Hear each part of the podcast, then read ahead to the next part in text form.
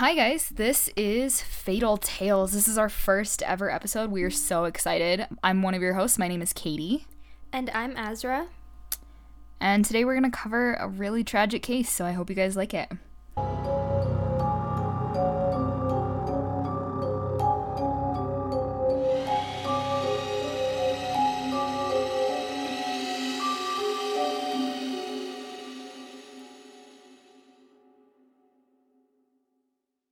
Today's case is going to be the case of Skylar Neese. 16 year old Skylar Neese lived in Morgantown, West Virginia, and was an only child to her parents, Mary and Dave Neese. Skylar got along well with her parents and was loved by all of her many friends.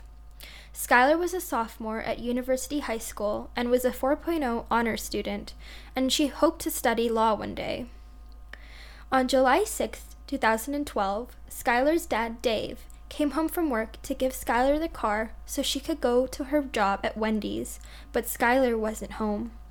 He tried to call Skylar, but she didn't answer, so he decided to call Skylar's best friend, Sheila Eddy. Sheila said that she didn't know where Skylar was, and that the last time that they had talked was midnight the night before. After this, Dave goes outside to smoke and notices a bench hidden near Skylar's window, and the window slightly open. This signals to him that Skylar must have snuck out the night before. Her mom comes home to see if she can help to find Skylar. Her parents decide not to call 911 until after they call Skylar's job to find out if she made it into work. In the meantime, they do their best to stay calm. However, Wendy's calls first because Skylar has not made it in for her shift. The cops are called soon after because of this. After this call to the police, Sheila calls Mary, Skylar's mom, and says, I have to tell you the truth. She proceeds to explain that her and her friend Rachel had picked up Skylar around 11 p.m. the night before, and that they had gone around driving and getting high on marijuana. They had driven east from Morgantown to Star City. Sheila claimed that they had dropped Skylar off at about midnight, about a block away from the apartment building, because Skylar was scared that the sound of the car would wake her parents up, and she didn't want to be caught sneaking back in. At this, Mary decides to ask the landlords for the surveillance footage for the apartment building, hoping that perhaps they could see either Skylar sneaking back in, or if something had happened, they would catch, you know, maybe she had been kidnapped or what whatever had gone on, they could see that on the surveillance cameras. The footage shows Skylar getting into a light-colored four-door sedan at 12:31 a.m. The surveillance footage is pretty grainy and it's not easy to tell what exactly is happening there. And they're not able to get a license plate or the make and model of the car or anything like that. They're only able to really see that Skylar gets into the car willingly. Skylar's parents, of course, at this were relieved because this signaled to them that she had not been kidnapped. She wanted to get in that car. However, for the police, this was a negative thing because if she wanted to get into that car, Skylar's a runaway. She's not necessarily been, you know, taken or murdered or anything like that. So police are not able to be involved in the search. Instead, Skylar's friends and family have to go door to door and search by themselves. Because of the police's refusal to issue an Amber Alert, Sheila began to help the Neeses. She passed flyers out with them and was at their house for support almost every day. At one point, Sheila came over and asked if she could just go and sit inside Skylar's room, just to look around. She went in and sat on the bed and began to cry. Mary, Skylar's mom, went in and sat next to her, and they cried together. Dave, Skylar's father, at this said that Sheila was going through the same thing as they were because Sheila was like a sister to Skylar, so losing her was like losing family. Despite the police's belief that Skylar was a runaway, after looking around her room, it had become clear that this was not the case to her parents. She had left her phone charger and her contact lenses at home. And so, the longer Skylar was missing, the more her family and friends began to worry because wherever she went, it was clear that she didn't intend to be there for long. No 16 year old girl, is going to leave the house without her phone charger and contact lenses and intend to be gone for more than a couple of hours. That's the thing about this case to me is it's like it's so obvious to me. There's no way she meant to be gone for more than the night. I've gone right. out even just like drinking with friends, ended up staying over at a friend's house. I didn't have my phone charger with me and it was the biggest inconvenience. So to even just stay the night somewhere else is just there's no way. Yeah, you need your phone charger and like I've been 16 and wearing contact lenses and I never left my house during the day with my glasses on and not wearing my contact lenses. Nobody except my very best friends and my family members saw me with my glasses on. Right. So that's exactly it. There's no way that this kid meant to be gone to see anybody other than her best friends. Right. So it's very obviously not a runaway situation here. Right. Rachel, Skylar's other friend, who she had been out with that night, was unfortunately away at church camp, so she couldn't give an in person statement to the police, but over the phone she gave a very similar statement to Sheila that the girls had driven around and gotten high that night, and that they had dropped her off around 12. By the time that school rolls around in August, Skylar is still missing. Sheila put out on Facebook saying, Skylar, come back. I seriously can't deal with school without you. I miss you too much. Many of her other friends were, you know, saying similar things, missing Skylar so terribly as school started up, but school was a rumor mill. Now, the rumors were not kind to anyone. There were rumors circulating about what happened to Skylar that perhaps she had run away and was hiding from her parents. Maybe they had gotten in a fight. Maybe they didn't get along. There were uh, rumors that maybe Skylar had overdosed on drugs and that someone had hid her body. There were rumors that, you know, her close friends maybe had done something or that they knew something. But nobody really seemed to know for sure what was happening. And police could tell from Skylar's Twitter that she seemed upset, but they couldn't really tell much more than that. And they definitely couldn't tell who she was angry at. The night before Skylar disappeared, she tweeted, you doing shit like that is why I will never completely trust you. And a few days before that, she had tweeted, Sick of being at fucking home. Thanks, quote unquote, friends. Love hanging out with you all too. Now, these are all subtweets. None of them have, you know, anybody tagged in them. So it's not clear who Skylar is angry at. You can only just tell that somebody at some point Skylar's not getting along with. Now, at this point, as rumors are flying around, Skylar's case gets connected with two brothers who are living in the nearby town of Blacksville, which is west of Morgantown. So the two boys are Derek and Dylan Conway, who were over 18. They were friends of the girls, and in fact, Sheila had even dated Dylan at one point. They were known to party, they were known to use drugs, not just marijuana, but other hard drugs.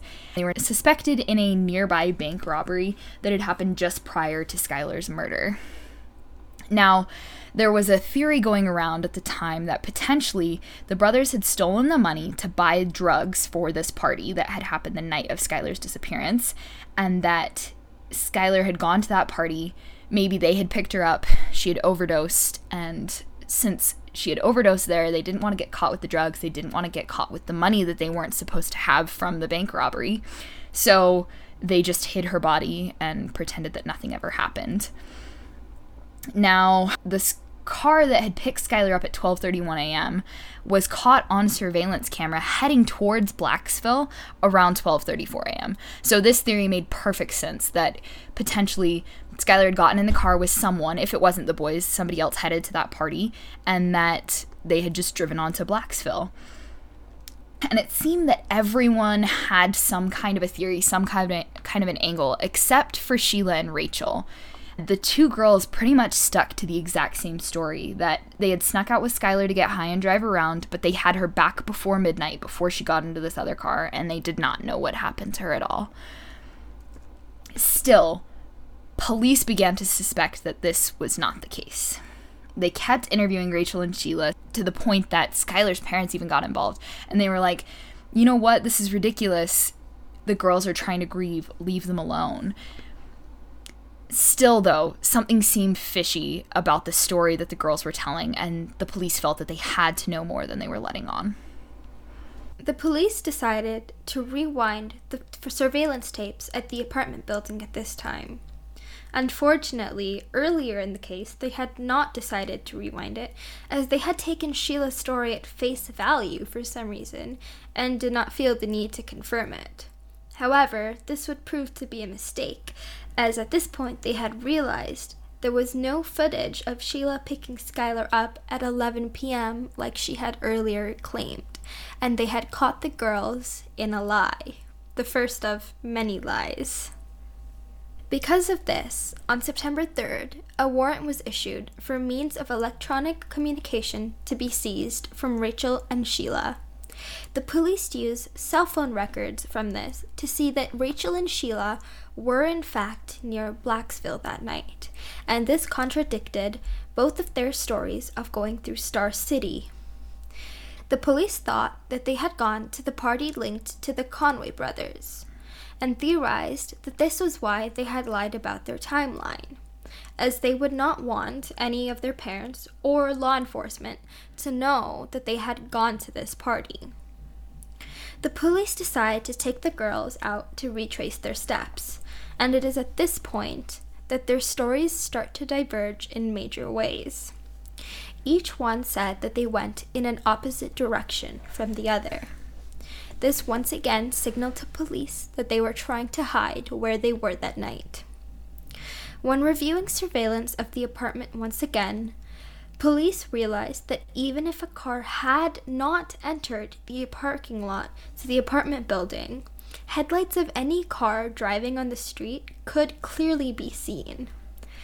So, if Sheila had in fact dropped Skylar off a block away, this still would have been seen on the surveillance tape.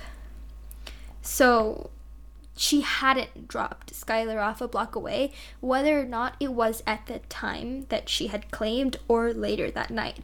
Sheila then, in a later interview, admitted that it was in fact her car in both surveillance videos. She said that they had all gone to Blacksville to smoke. She said that Skylar had gone angry and stormed off into the woods and that they could not find her. Rachel's story, however, was quite different. She said that they had dropped Skylar off at a friend's before going to smoke. At this, Sheila decided to take a polygraph and failed. She failed a polygraph that she volunteered to take herself.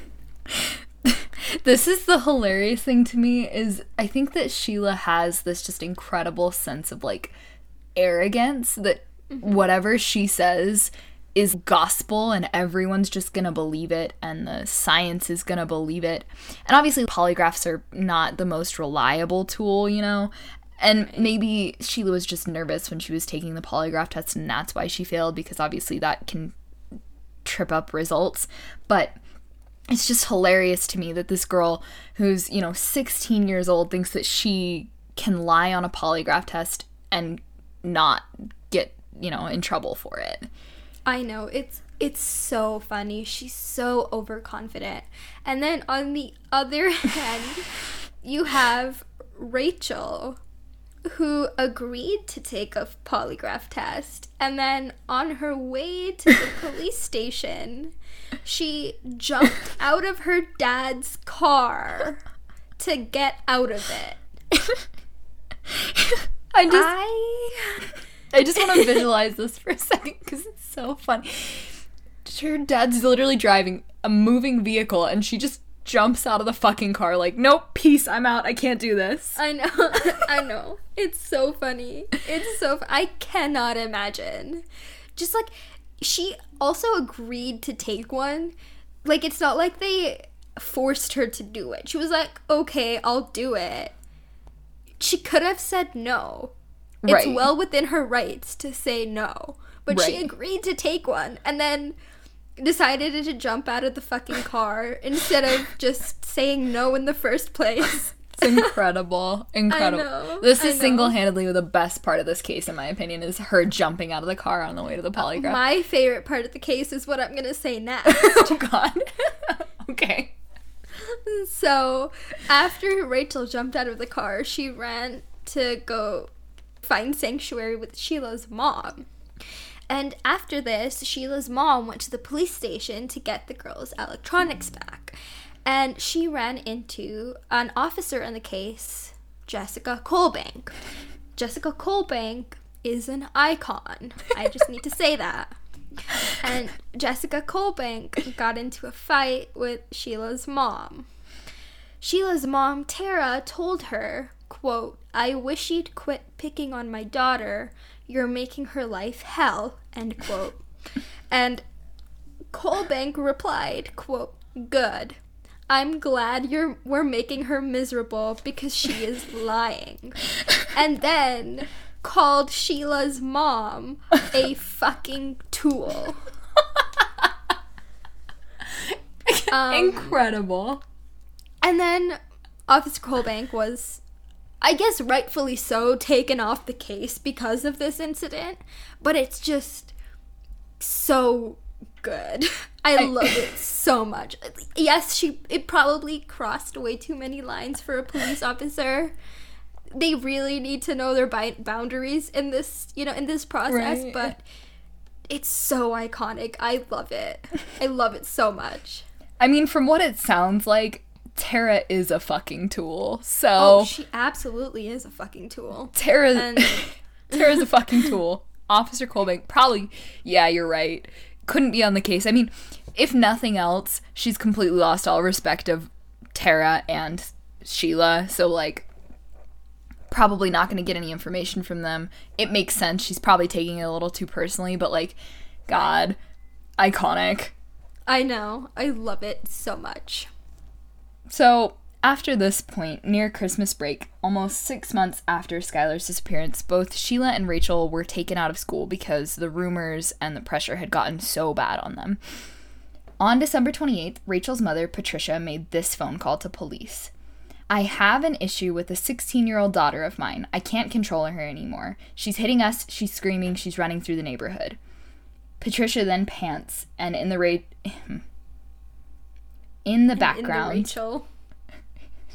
in, in the Rachel. And in the Rachel, and in the background, Rachel wails unintelligibly. Patricia then says to Rachel, Give me the phone. No, no, this is over. This is over.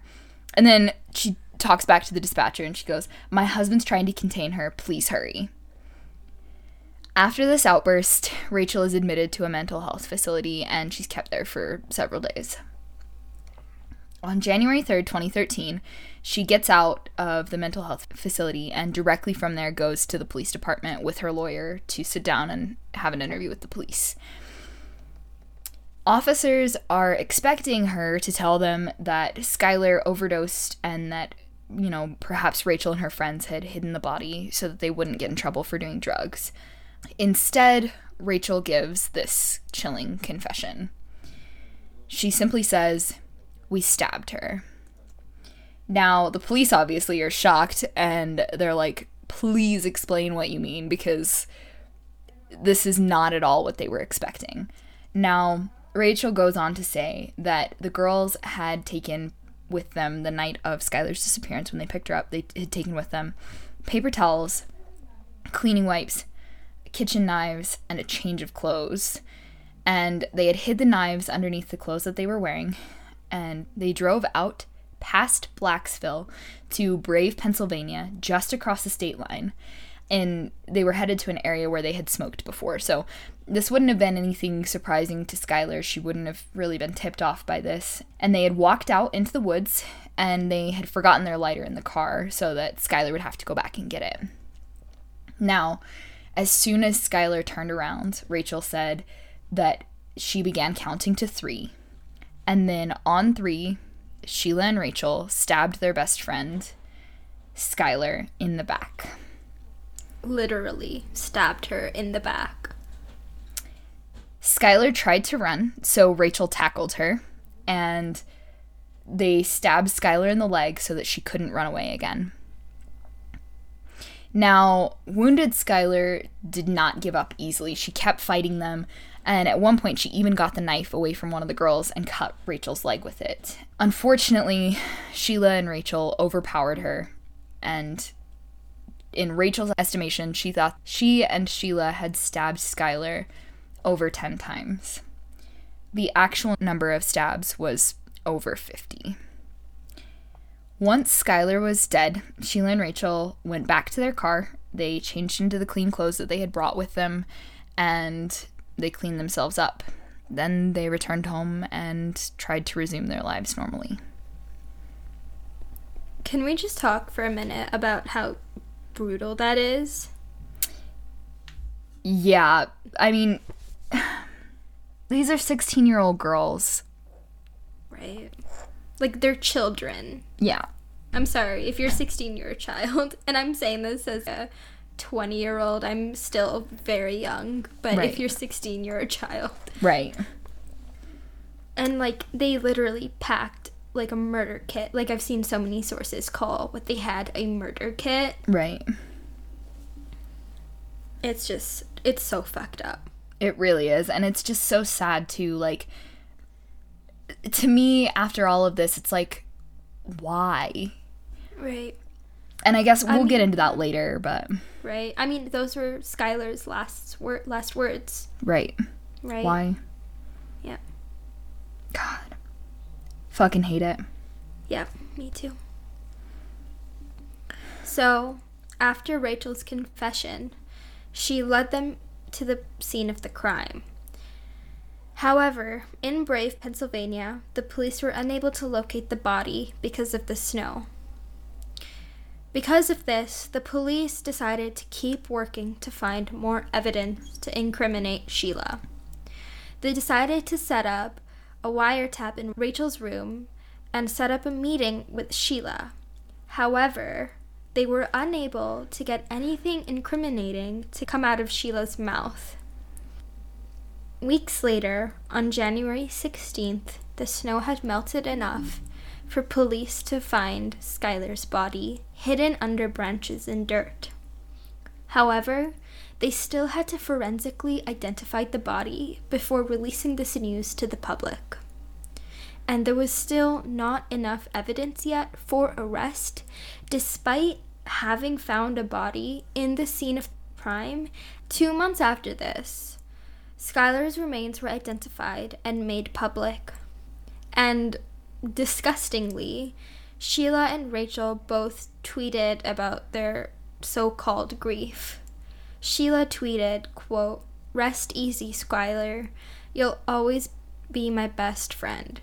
I miss you more than you could ever know, end quote. And she added a collage of pictures of the two of them together, and we'll add this to our Instagram post. And Rachel tweeted, quote, Rest in peace, baby. I love and miss you more than anything. May you finally have justice. End quote. This is so fucked up to me. Like Yeah. I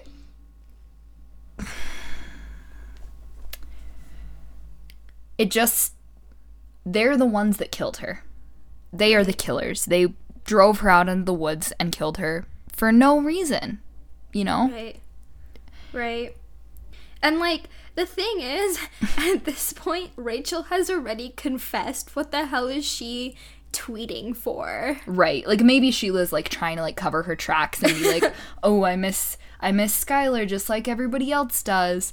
But yeah, mm-hmm. Rachel's already said like right. May you finally have justice. yeah. You need to be behind bars for her to have justice, buddy. Exactly. I, exactly.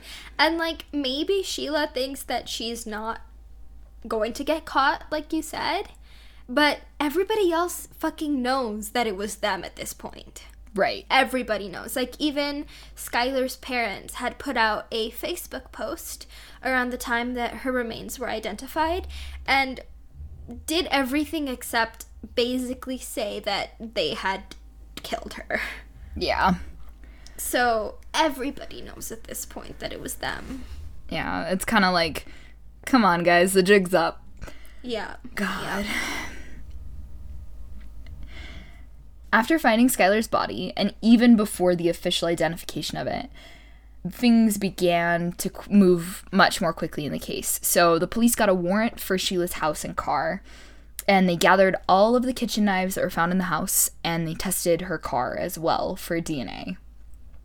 In the trunk, they found evidence of blood and they DNA tested it, and it turned out to be Skylar's blood. So, um, this was kind of what they needed alongside Rachel's confession to go after Sheila. So, the disgusting part here is that as police are, you know, getting all of this information, Sheila and Rachel are continuing their lives normally. They're tweeting, they're texting, they're spending time with their friends. Sheila even taunted the police in some of her tweets. Um, March 13th, 2013, she tweeted, We really did go on three.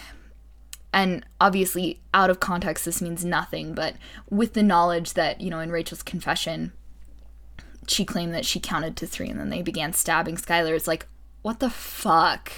That's so gross. It's so dark. And then on April 23rd, Sheila tweeted, If only you knew, you'd shit right down your leg. So again, just kind of taunting everyone, taunting the police. At the same time that Sheila was tweeting, Rachel was still cooperating with police to bring Sheila to justice.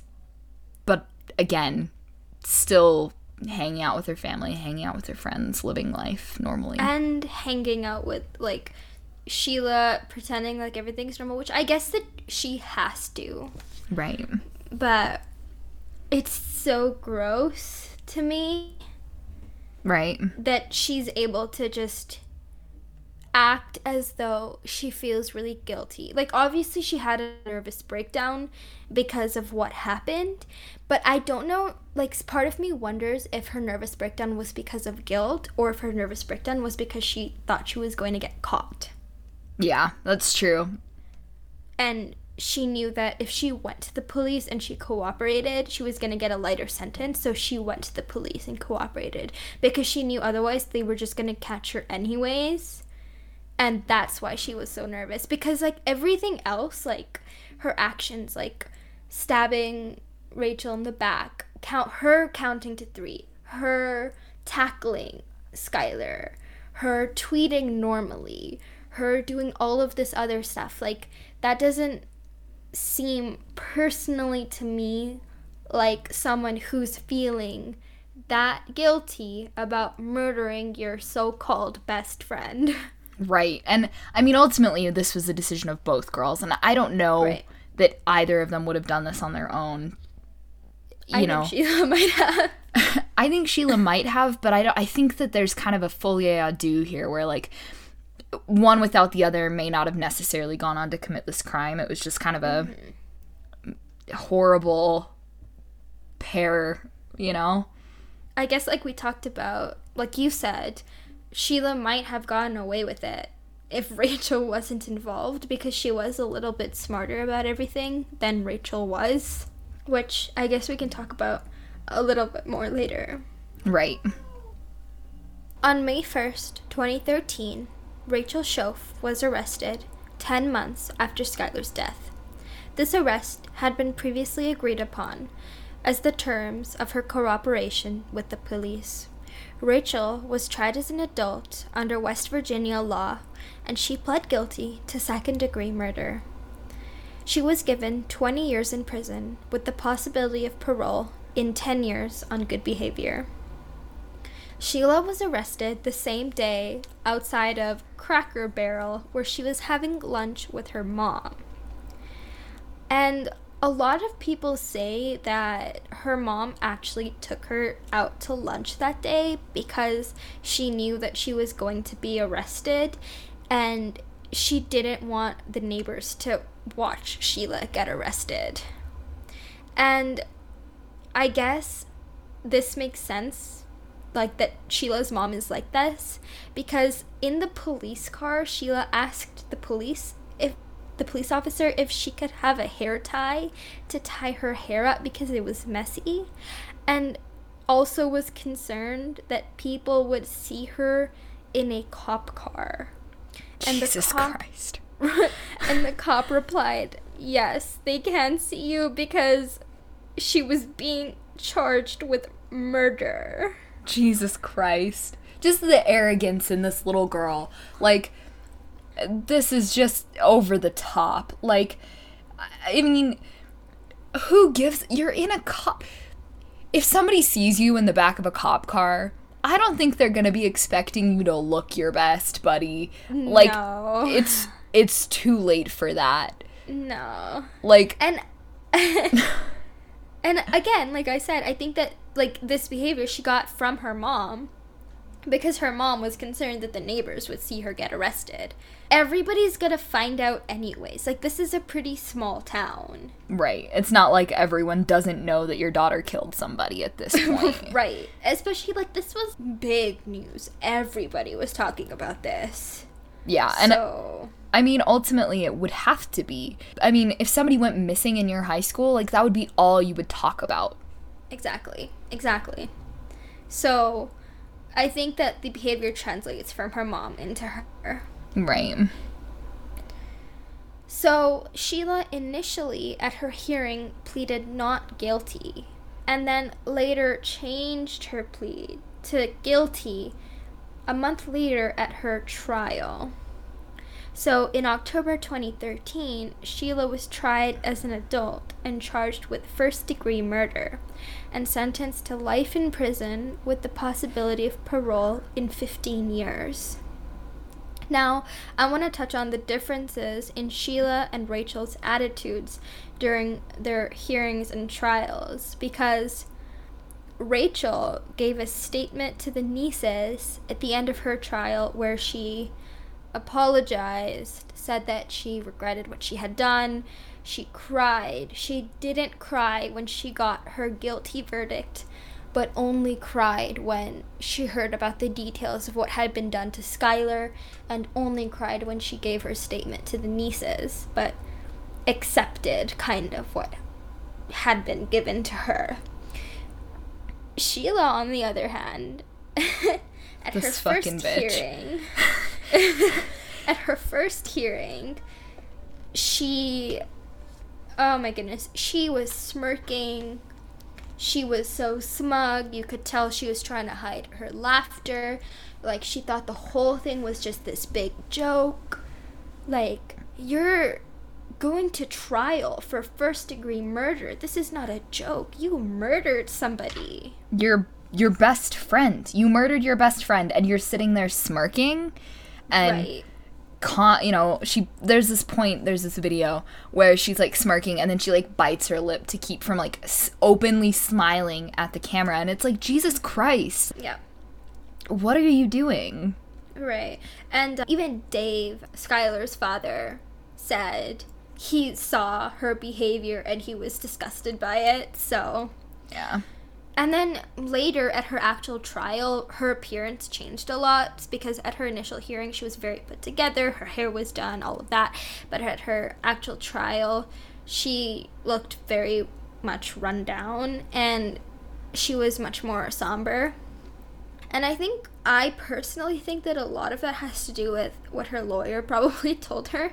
Right. Like, her lawyer was probably like, yeah, you can't be fucking smirking.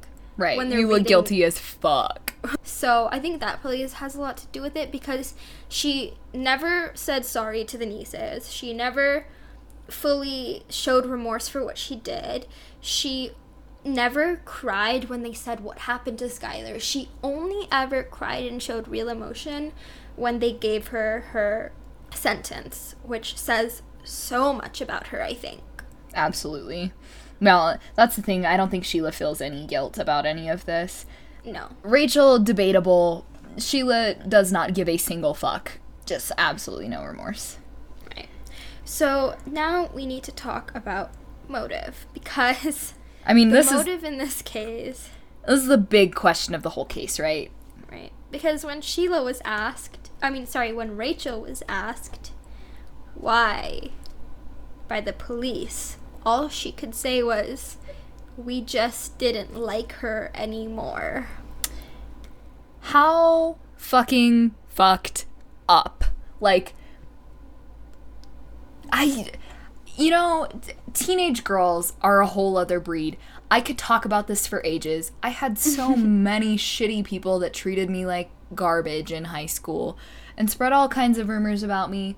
And like my little sister has tons of horrible friends that are were awful to her that are no longer friends. And it's just like teenage girls really can just be brutal.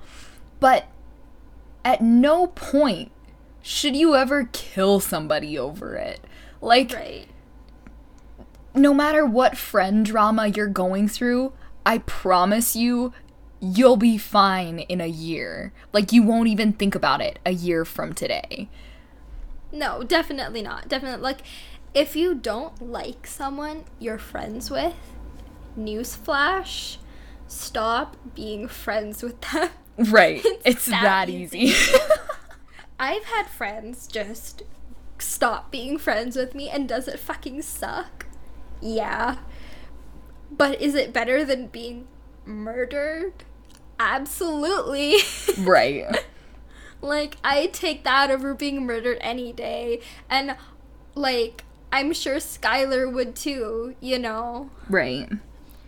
So, I think obviously nobody's very happy with Rachel's reasoning. We just didn't like her anymore because that's not a fucking reason to murder Right. somebody. So, lots of people have tried to read into their the girls' relationships with each other and we're going to do the same thing. So, Skylar and Sheila were friends for a very long time. They had been friends since they were about eight. And Rachel kind of got added into the friend group when they started high school their freshman year. So, they'd only been friends with Rachel for about a year. Yeah, and it's important to note that Skylar and Sheila had also never actually even gone to school together until high school either because they had been friends for a long time, but they met at a community center and Sheila lived in a different city for a long time until her parents got divorced and then she was able to move closer to Skylar. So when Skylar and Sheila met Rachel, it was like they were all starting high school together. They were all starting to be in school at the same time, which I think is a big thing. Right. Like, there's a big difference between having an out of school friend and an in school friend, you know? Right, because you're around each other all the time. You can see mm-hmm. each other all the time. You can make plans to hang out. You can, you know, drive home after school together, whatever. Right. So it is very different. Yeah, you can make your schedules almost identical. Right. And after Sheila's parents' divorce, people said that she had changed quite a bit, and this was right before high school because obviously divorce is not a fun thing for a kid to go through at all. But her mom had remarried a guy who had a lot more money than she was used to, and apparently, because she had a lot more money, she began to use her sexuality and her money to get what she wanted a lot of the time. Right. And a lot of both Rachel and Skylar's other friends did not like Sheila. They felt that she was a bad influence and that Skylar was changing because of Sheila and that Rachel was changing because of Sheila. Mm-hmm. Yeah, they said that Sheila was mean and controlling, and that they both had personality changes. And it wasn't even just their friends, it was their parents too. They were breaking curfew, and one time, this is funny, Skylar got caught with weed. And obviously, it was her own, but she told her parents it was Sheila's. So. I mean, who hasn't done that? Oh my god. That's so funny. And like I think her parents believed her. So they thought that Sheila was a very bad influence on Skylar. Right. Now, uh, partway through kind of sophomore or freshman and sophomore year, Sheila and Rachel purposely were trying to make Skylar feel left out. And they just had kind of gotten closer and closer to each other, and it started to feel like maybe Skylar was more of a third wheel in the friendship rather than it being a trio, which is kind of common. If there are, you know, two friends that are girls, they get along really well. If there are four friends, five friends, whatever, you can get along. But if it's just three of you, it feels like this weird power dynamic where, you know, if two of you are close, the other one is always going to be f- left out or feel bad. So, Right. Right. In the summer, right before Skylar, Rachel, and Sheila's sophomore year, Skylar was caught in a very unfortunate position while at a sleepover after raiding the liquor cabinet at the house, Rachel and Sheila had sex with each other in front of Skylar. So This has gotta be the most awkward moment ever.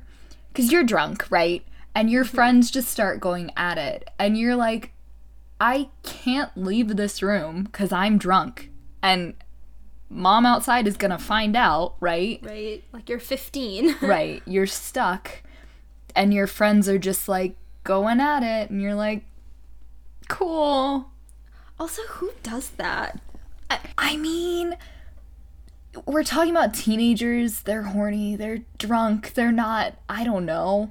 I don't I I I I feel like even then you would still kind of have the sense to not do that like right next to somebody at a sleepover. I mean, you're right. They definitely shouldn't have done this. These girls seem like the shittiest people in the world. Yeah, I mean, if nothing else, they, we can definitely say these are the shittiest friends ever, right? uh, Yeah. I think purely on the basis that they murdered her. But also for this. yeah, this is this is pretty fucked up. And I mean, some people like to point at this and say that this is motive for, you know, perhaps why they killed Skylar, but the thing is like just don't do it then. like, yeah. if you're scared that she's gonna know that you're sleeping with each other, don't do it in front of her. right. It's that simple. And I mean, after Oh, this, they start kind of pushing Skylar out and, you know, being shitty to her. And again, it's just like, if you don't want to be friends, don't be friends. It's that Yeah. easy. Mm-hmm. But, I mean, I don't know. To me, like, I'm bisexual, right? Obviously, we're dating. So, like, for us, we can kind of put ourselves in the shoes of these girls who are young, making mistakes, you know, trying things out, not really sure what you want. And I can understand maybe where it might be difficult if you have a friend that's really close with the two of you and maybe you're getting closer and starting to have romantic feelings for each other. But again, just Don't do it in front of her. right. Like it's pretty simple not to have sex in front of your best friend. Like that's It it's pretty really cut and dry. I feel like that's so. I would feel violated if I were Skylar. Right. And Like, absolutely. and she writes about this in her journal and it's not really clear how she felt about it, but it is pretty clear that she probably wouldn't tell anyone because Skylar was an ally. She did have friends, other friends who were gay. So it's like it's not like she's to go out you. But perhaps this is why the girls felt that they had to kill her. Again though, Yeah. just don't do it in front of your friend. Yeah. Well, so a lot of people point to this as the motive behind why Skylar was murdered. But the thing is, like, if you look at Sheila's Twitter, she's very, like, Flirty with other girls. Yes. And, you know, I feel like from what we know about Sheila's personality is she wouldn't care. Rachel, on the other hand, perhaps I could see this as a motive. Because, so, they both, Rachel and Sheila both dated other guys. So obviously we're saying that maybe they perhaps liked those guys, maybe didn't like those guys. We don't know.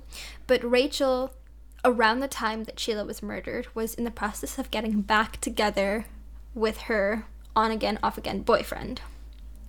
So people point to that as motive possibly. So if Skylar had outed her, he wouldn't have wanted to date her. Right. Also, Rachel came from a very religious Catholic family. Like we said, the week after they murdered Skylar, she was at church camp. A lot of her friends outside of Sheila and Skylar hung out in that circle. So, if she was outed, perhaps she wouldn't have been accepted. Right. Sheila probably wouldn't have cared, but Rachel, I bet, would have cared a lot. And I mean, this makes sense to me. I grew up religious. I my family is very, very religious, so I can completely understand not wanting your parents to find out that you are bisexual or gay or lesbian or you know we don't know what label she would choose for herself if any but still i just don't think that's something to kill somebody over Oh, absolutely not. But I think that something that Sheila tweeted really says a lot about their relationship. She tweeted, quote, "Can I just say again that I absolutely love having the upper hand." Mm. yeah and i think that's really it is I- I couldn't I can't say that either Sheila or Rachel would have done this by themselves, but I think between the two of them and the power struggle and the power dynamic in this friendship, it seemed like the only way to keep the upper hand for Sheila and to keep herself safe for Rachel, they had to kill Skylar. I think that's the closest we're going to get to motive in this case, unfortunately. I agree. I mean, yeah, I think Rachel was just very infatuated with Sheila. I, I don't want to say she was in love with her because I don't think she was. I think that, you know, a lot of people who are dealing with figuring out who they are go through that. Right? But I don't know that she was in love with her. I think that Sheila was probably like very toxic, Right? as everybody around them said. And I think she was very infatuated with her. And she couldn't see her life without her, but she couldn't see her life with her if she was outed. right? And if she we're saying that's the motive. Right. And maybe she also couldn't see her life with her if Skylar was around because Skylar and Rachel kind of had this competition in their minds, perhaps, about who is closer to Sheila and who is, you know, her better friend. And, and I, I can see where if you have strong feelings for this person and, you know, you're not really sure, because that's the thing. When you're first figuring out that maybe you're attracted to the same gender, it's really difficult because you don't have the right words to describe what's happening. Especially if you're bi or pan or, you know, if you don't have a label. Like, Right. it's very difficult because I knew that I liked guys. I already knew that. It was very easy for me to understand that because that's what, you know, society told me. Right. But attraction to the same gender was something that I did not understand at all. Not Right. even a little bit. And it f- it's very intense, but it's also not something like it's like you just want to be around them all the time. You just want to talk to them and hang out with them and maybe you don't even know that you have a crush. You like Right. genuinely are not aware. And then looking back, like I I look back at some of the crushes I've had and I'm like, "Oh, that was a crush." But at the time I was just like, "She's the fucking coolest. She's the Yeah. best. I love her."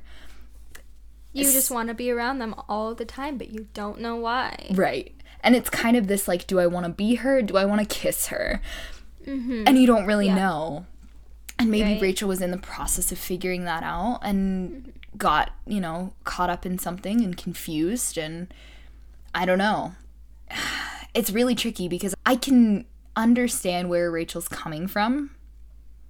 But I also am like, obviously, don't fucking kill your friends, right? Yeah. Yeah. And if I she mean- is somewhat of a narcissist or, you know, very self obsessed, she's in this for power, maybe for the thrill. Right. I mean, I think that also Sheila was just irritated with Skylar because they planned it for so long. They had talked about murdering Skylar once in their bio class, and other people had overheard it. And when people had relayed this conversation to Skylar, she brushed it off and said that it was just a game that they had been playing. Clearly, she did not think too much of it. And then again, once in spring of 2012, uh, one girl was told by Rachel, who said that she wished Skylar would die. And apparently, it was because they thought that Skylar would blackmail them. Jesus Christ. Yeah. And I mean, I guess this makes sense because at one point, Skylar tweeted, I'd tell the whole school all the shit I have on everyone, which is a lot. Hashtag if I could get away with it.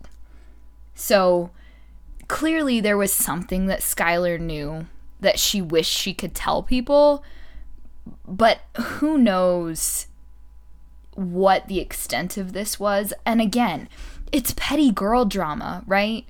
I just can't imagine it being something that deep and dark that would get them in trouble enough that they should kill somebody over it. I can't either. I feel like Rachel and Sheila are just genuinely, especially Sheila, very evil people. Yeah, I agree. The cops that were interviewing Sheila said that she had no emotion when she they, when she was talking about Skylar, like she was completely cold, and that she acted like a like a hardened criminal, even Right. though she was like a sixteen year old girl. They immediately didn't trust her, and so she's sixteen and she's acting like this and she's doing things like this. Like there's clearly something wrong with her. Yeah. And it, it does go back to like the nature versus nurture, right? Like, mm-hmm. Is she just inherently a criminal, inherently evil? Or is this from her mom, like we talked about, you know, earlier, where, you know, her mom took her to Cracker Barrel so that her neighbors wouldn't see that Sheila was getting arrested? All about appearances, all about keeping that up. I don't know. It gets really twisted and really fucked up and really sad. Yeah, it it really does. Do you think that these girls can be reformed? Do you think they can come back from something like this? Oh, that's a hard question. I mean, like I said, I can see maybe where Rachel just kind of got up caught up in something she didn't necessarily understand. But at the same time, I can also see where a lot of people say, you know, Rachel was an actress. She was in the school plays. Maybe all of the remorse and things were her final act, you know? And I can see that too. So it's like, if that's the case, who knows? How can you really say? I I really don't know what I think about people being reformed in prison for things like murder. It's like who knows? Will they go on to kill again? There's no way to say. Unless like- they they're a serial killer, then obviously I think we know, but Yeah, I feel like Rachel probably has a chance, you know, but Sheila's very she scares me. yeah, I agree. And I guess we'll find out because Rachel will be eligible for parole in 2024 and Sheila will be eligible for parole in 2029. God. So that's pretty soon. But the for that, Sheila would have to show remorse, and I don't think she's capable. So, or at least hasn't proven herself to be so far. So to get parole, you have to admit the crime, which they both have done, Right. and you have to show remorse for the crime. And some Um, rehabilitation and be on good behavior in the prison. So, under West Virginia law, one good day counts towards one day being taken off of your sentence. Really? Yes. Although I guess for a life case, that's not necessary necessarily. I guess we'll find out. I feel like Sheila's the kind of person who would work her ass off to get out. Yeah. But I don't know that she'd even be able to show remorse. Right. I guess the one shining light of this case is Skylar's parents campaigned for Skylar's Law to be put into effect, which requires the police to put out an Amber Alert even if they believe that the child is a runaway. So, obviously, in this situation, I don't think that it would have done anything because Skylar was dead within hours of leaving her home at midnight and um, they didn't even realize that she was gone. until the next day, right? So in that case, I don't think that you know anyone could have done anything to s- save Skylar. But I think that's a great law for other people. You know, it could definitely save some lives because I mean, how many cases do you hear where you know the kids said, "Oh, well, they they ran away, so we don't have to put out an Amber Alert. There's not, you know, we, we can't do anything." You know, Especially with minorities, I want to say, because definitely. the police definitely take cases with white people a lot more seriously. Right, and that's the thing. You know, Skylar's a white girl. Yeah, which is very surprising to me that they didn't I guess they didn't because they saw her get into the car willingly, but I wonder. Yeah, sad, sad case though. Yeah. So that was the very tragic case of Skylar Neese. Yeah, and this was Fatal Tales. You can find us on Instagram at Fatal Tales and on Twitter at Fatal Tales Pod. And send us an email if you feel like it at fataltales at gmail.com. Also, please share this episode if you enjoyed it. This was our very first one, so we're trying to get more listeners. Definitely. And yeah, I guess just have a great one, you guys.